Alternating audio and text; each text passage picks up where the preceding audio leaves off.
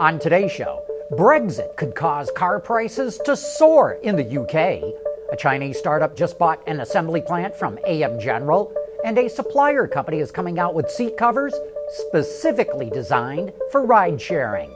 All that and more coming right up on Autoline Daily.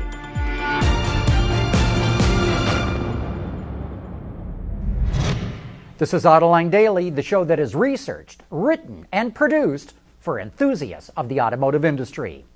Well, the pro Brexit people probably never saw this one coming. A study from Deloitte predicts that car prices in the UK will go up by 5,600 euros because of taxes, tariffs, and other inefficiencies. That's $6,250 more per car.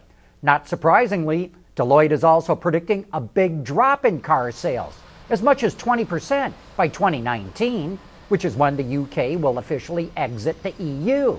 England is a major player in the European auto market, accounting for 20% of Germany's car exports. As a result, Deloitte says the German auto industry will lose 18,000 jobs, and that's probably going to make the anti Brexit people in Germany all the more angry. Last year, automakers set the all time record for selling new cars in the U.S. market. But based on historical trends, those sales should have been a whole lot higher. In 2001, automakers sold 17.4 million vehicles. Last year, they sold 17.5 million. But since 2001, the population of the U.S. grew by more than 39 million people. That means not as many people are buying new cars as they used to. Instead, they're buying used cars or using other kinds of transportation. And that trend is likely to continue. As ride sharing and mobility services become more popular, a smaller percentage of the population will buy new cars.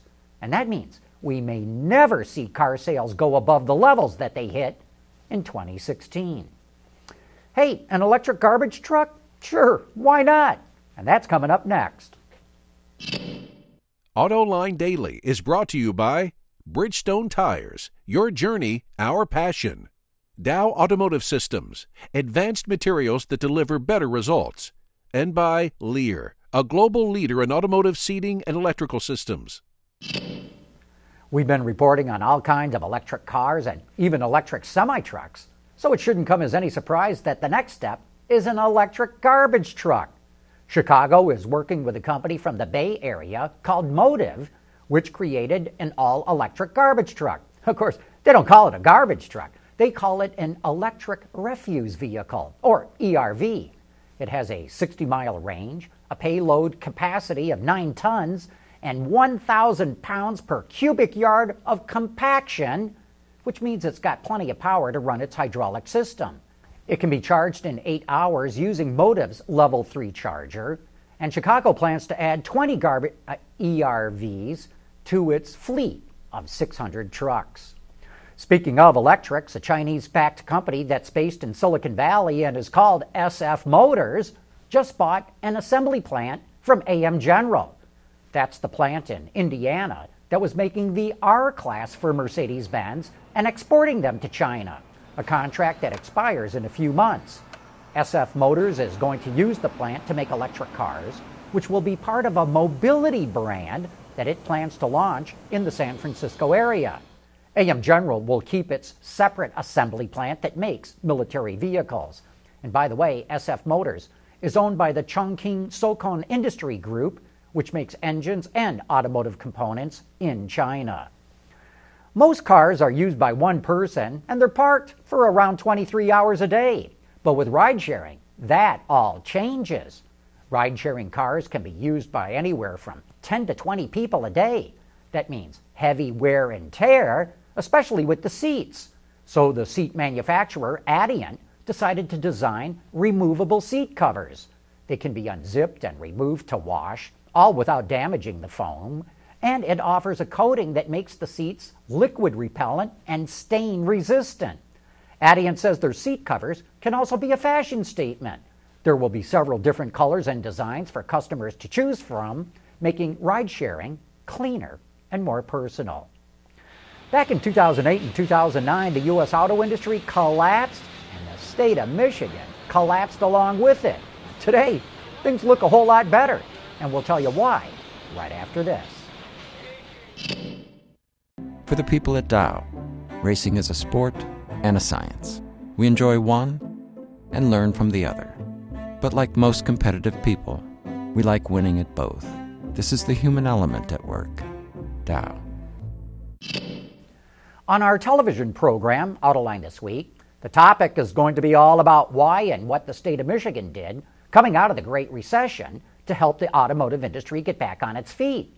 Though the show is focused on Michigan, it offers a lot of good examples for other states and even other countries as they try to give their local car companies and suppliers a helping hand. And here's a taste of what that conversation is all about. That is an excellent point because we put the world on wheels 100 years ago. But for decade after decade, I don't want to say, well, you could say we took the industry for granted at times. But it's really been the last 10, 15 years where you had, you know, my own organization, where we formed a statewide association to be an advocate and a voice for the industry. You had other organizations becoming more vocal. You had the an auto caucus formed in the state legislature about five years ago. They never had an auto caucus in the state that put the world on wheels. So you really have had some game-changing events here that we didn't have before, which creates that environment and, and really communication, public, private, and private to private, whatever it may be. Now, there's one important point, John. So people will look and say, well, Michigan builds cars, and we do. We build more cars than anywhere else in the country. But all the growth that we're talking about has not been on the backs of new manufacturing plants for automobiles. It's been on the backs of diversifying ourselves into the future of the automotive industry. How so? Elaborate so on listen, and, and just in my county, in Oakland County, but it applies statewide. Uh, uh, you know, the state has brought in more than 500,000 new jobs in the last five or five or six years, and in my county alone, um, the great majority of those jobs, 130 or 40,000 of those statewide jobs in my county, have been in a knowledge-based economy. $75,000 a year more average salary, advanced degrees. If you live in the United States or Canada, you can watch that show this weekend on many public television stations, or you can watch it right now at our website, autoline.tv. Anyway, that wraps up this week's news. Thanks for watching, and please join us again on Monday.